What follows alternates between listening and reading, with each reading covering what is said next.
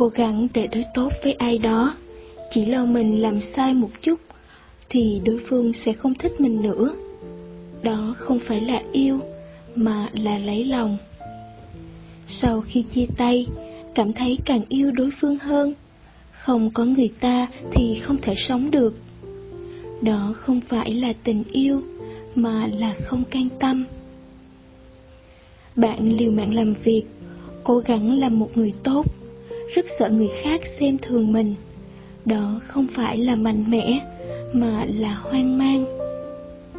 Bạn nên biết rằng, có nhiều lúc cảm xúc bị khống chế, chỉ dám giữ mà không dám buông. Sống như vậy thực sự rất mệt mỏi. Khi trời mưa, mới biết ai là người mang ô đến cho bạn. Khi gặp chuyện mới biết ai là người thật lòng. Có những người chỉ sẽ luôn theo hoa trên cấm, sẽ không giúp bạn khi bạn gặp khó khăn. Hoa rồi sẽ nở, rồi sẽ lại tàn. Thời gian qua rồi sẽ không bao giờ trở lại. Nên trân trọng những người đáng trân trọng, làm những việc bản thân nên làm. Đừng quan tâm đến những chuyện khác quá nhiều.